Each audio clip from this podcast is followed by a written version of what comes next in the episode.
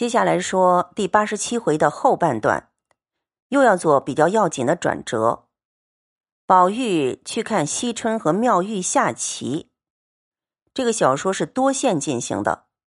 宝玉到惜春这儿，一听见有人说话，不是园子里面的人，一看是惜春和妙玉两个人在下围棋。妙玉是一个带发修行的尼姑。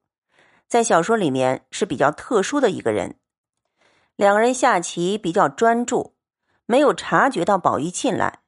宝玉在旁边情不自禁哈哈一笑，把两个人都吓了一跳。惜春说：“你这是怎么说？进来也不言语，这么是促狭唬人？你多早晚进来的？”宝玉说：“我头里就进来了，看着你们两个争这个犄角。”说着。一面与妙玉施礼，一面又笑问道：“妙公轻易不出禅关，今日何缘下凡一走？”他称妙玉为妙公，何缘下凡？下凡两个字从宝玉嘴里说出来，就是捧妙玉了，形容他出尘就像神仙一样，出了龙翠庵就是下凡。妙玉听了，忽然把脸一红，也不答言，低了头自看那棋。宝玉自觉造次，连忙陪笑说：“倒是出家人比不得我们在家的俗人。头一件心是静的，静则灵，灵则慧。”宝玉没有说完，只见妙玉微微的把眼一抬，看了宝玉一眼，复又低下头去。那脸上的颜色渐渐的红晕起来，看到这样的描写，好多人就说妙玉对宝玉动了情。接下来两个人别了惜春，离了了风轩，弯弯曲曲的走进潇湘馆，忽然听到叮咚之声。你看铺排的非常妙，前边讲黛玉看琴谱，写了一个曲子，一首歌词。就把它放下来停着，然后说这一段下棋，现在再引过去讲黛玉弹琴。妙玉说：“哪里的琴声？”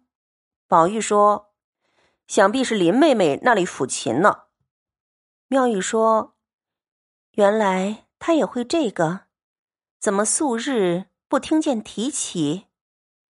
宝玉就把黛玉的事儿说了一遍。说要去看他，妙玉说：“从古只有听琴，再没有看琴的。”妙玉也非常怪的一个人，也有很高妙的道理。宝玉说：“我原说我是个俗人。”两个人说着话呢，就走至潇湘馆外，在山子石坐着静听，甚觉音调亲切。你看。场景非常美，秋天在园子里面走过树林，在石头上坐下来听那叮叮咚咚的古琴。黛玉吟这首歌也是骚体，跟《离骚》很近，非常古雅，是当时黛玉的心境。只听得低吟道：“风萧萧兮秋气深”，一来就把时序写出来了。美人千里兮，独沉吟。说的是他自己离开家乡，远在千里之外吟诵。望故乡兮，何处？前边不是说了吗？他想家。这个地方又说：以栏杆兮，涕沾襟。想家想的伤心掉泪。秋天的傍晚。月亮出来了，歇了一会儿，听得又吟道：“山迢迢兮水长，照轩窗兮明月光。耿耿不寐兮银河渺茫，罗衫怯怯兮风露凉。”想想那画面，黛玉本来就是罗衫怯怯，秋天的时候这么一个病美人儿。在窗子前面，月光照进来，他耿耿不寐，看天上的银河，看天上的星星，有一种凄凉的韵味。歇了一些，妙玉说：“刚才金字韵是第一叠，如今阳字韵是第二叠了。咱们再听。”妙玉是行家，他听了这个琴声，越来越往上翻高，里边又吟道：“子之朝夕不自由。”与之欲兮无烦忧，之子与我兮心焉相投。思古人兮彼无由。本来这首歌他是回答宝钗的，宝钗说把它当做知音。这时候宝钗已经知道她要嫁给宝玉了。她写这封信可能有几个动机，一个的确是满腹的烦闷。她也没办法向别人说，众姐妹里面只有黛玉可以了解她，两个人都是外来的亲戚，她可以跟他说。再者，也可能她心中有愧疚，明明知道黛玉和宝玉之间的感情，她还是答应了嫁给宝玉。所以读者常常在这种地方批评宝钗，说她把宝玉抢走了。但是回头想想。贾母、王夫人一起向薛姨妈提亲了。那时候婚嫁是父母之命、媒妁之言，奉了父母之命，女孩子既不能说我不要嫁他，也不要说我要嫁他，都不能说。她比较含蓄，不太表露。因为黛玉和宝玉两小无猜，她有所顾忌。既然大人做主了，在某方面来说。宝钗只好顺水推舟，所以说她答应嫁给宝玉之后，心里恐怕也有负担，所以写信给黛玉诉苦。而黛玉呢，还一厢情愿的把宝钗当做自己的知己，所以她写了“知子与我兮，心焉相投”。实际上，那个听琴的人才是知音。我们不觉得。黛玉是唱给宝钗听的，在无意间，其实是唱给宝玉听的。妙玉说：“这又是一拍，何忧思之深也？”宝玉说：“我虽然不懂得，但听他音调，也觉得过悲了。里头又调了一回弦。”妙玉说：“君弦太高了。”与吴毅力只怕不配呢。妙玉懂琴，这个琴声越来越高亢，调子越调越高。这时候里边又吟道：“人生思事兮如清晨，天上人间兮感素音，感素音兮不可辍，素心如何天上月？”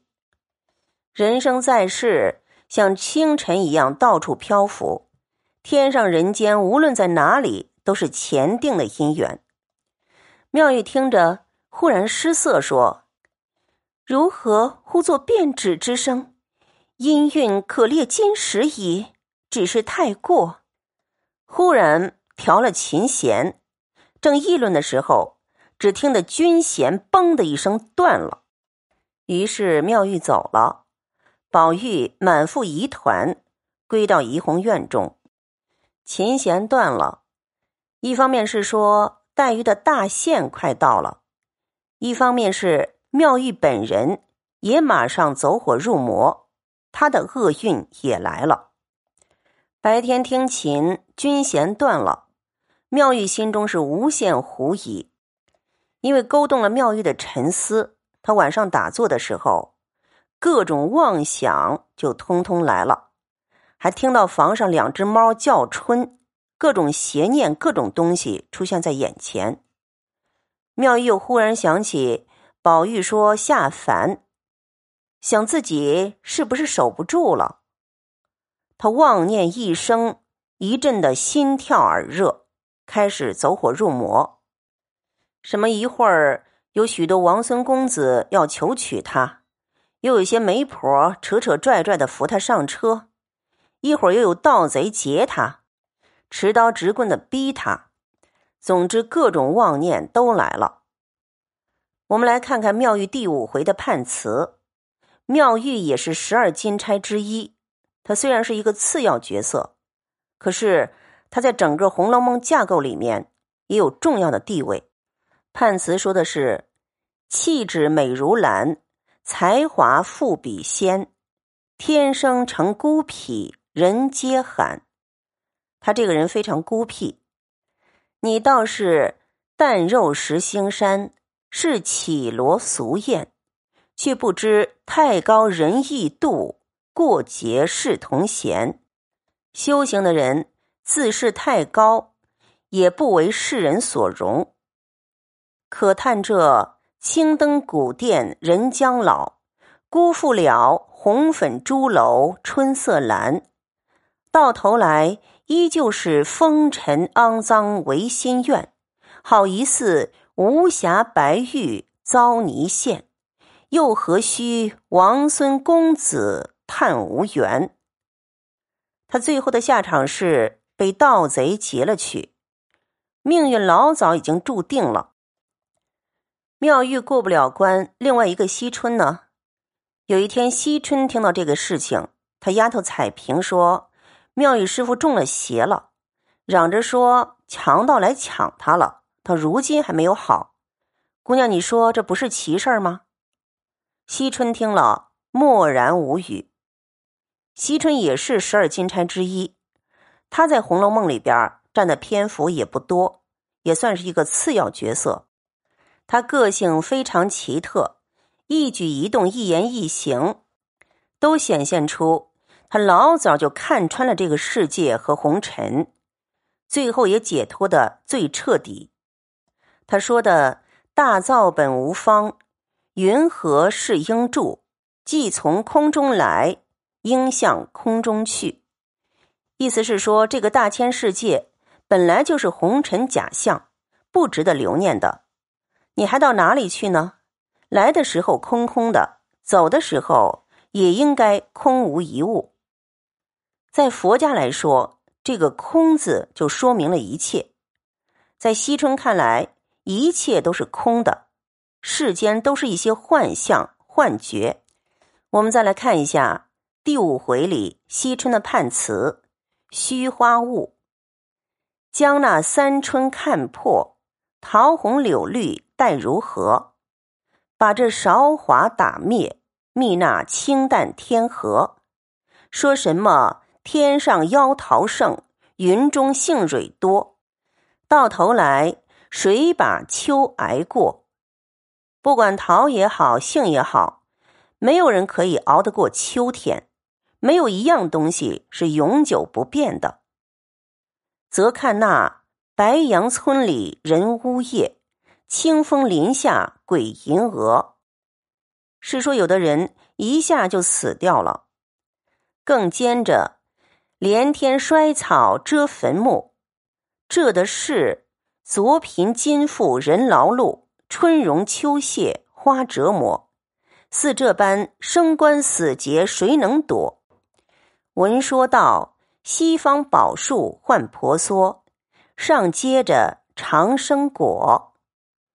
从惜春的判词来看，他老早就看出了修行是他的道路，是他一生的命运。